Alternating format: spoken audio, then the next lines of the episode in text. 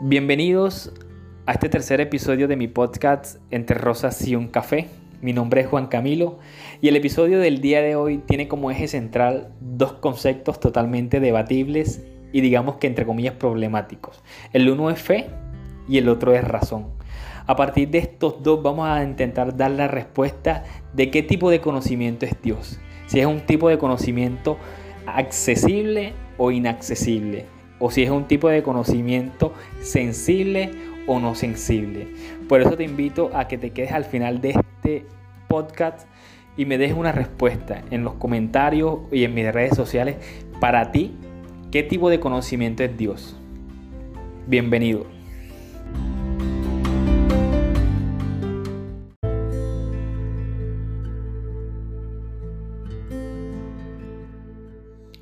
Razones suficientes y voy a decir entre comillas teóricas, tengo para ser Mateo honestamente.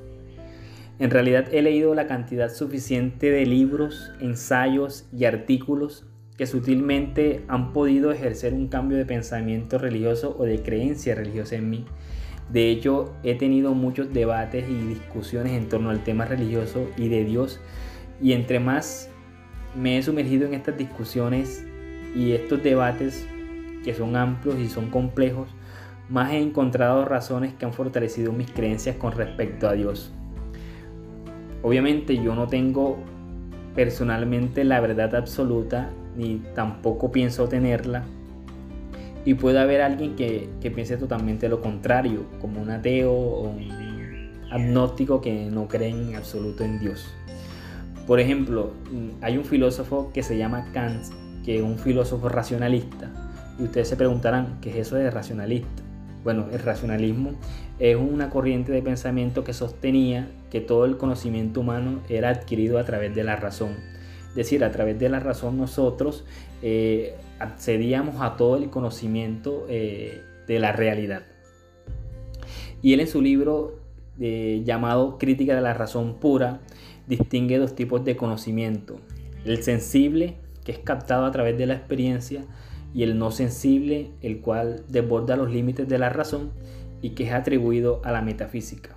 Antes de seguir, quiero detenerme un poco a hablarles un poco sobre estos dos tipos de conocimiento que Kant distingue, el sensible y el no sensible. Bueno, el conocimiento no sensible para Kant va a ser todo conocimiento que se obtiene a través de la experiencia. Por ejemplo, antes de saber nosotros de que tanto el agua como el fuego, eh, uno por un lado quemaba y por el otro el, otro mojaba. Antes de eso nosotros no teníamos ningún tipo de conocimiento con respecto a eso. ¿Por qué? Porque no habíamos tenido el contacto con el agua ni contacto con el fuego para saber que lo uno quemaba y que lo otro mojaba.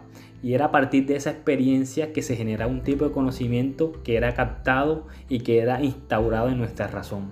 A eso es a lo que Kant le llama conocimiento sensible. Por otro lado, el conocimiento no sensible es el conocimiento netamente de Dios y que él dice desborda los límites de la razón.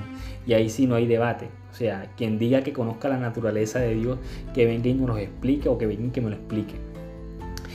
Estos dos tipos de conocimiento eh, parecen solo conocer entonces una parte de nuestra realidad, pero no eh, el todo absolutamente, es decir, a Dios. Si se pretende entonces conocer a Dios por medio de la experiencia, nos encontraríamos con un intento fallido, puesto que la experiencia no da razones del conocimiento no sensible, o sea, de Dios. Y si por la razón pretendo conocer a Dios, esto sería casi imposible, porque ella no puede darme respuesta de, de lo cual no conoce. Por lo tanto, cuyo conocimiento sobrepasa a la razón. Entonces, si tanto la experiencia como la razón no me permiten llegar a un conocimiento puro de Dios, es la fe unida a la razón la que puede darme de alguna forma la respuesta de ese conocimiento no sensible que es Dios. Y aquí se abre otro debate.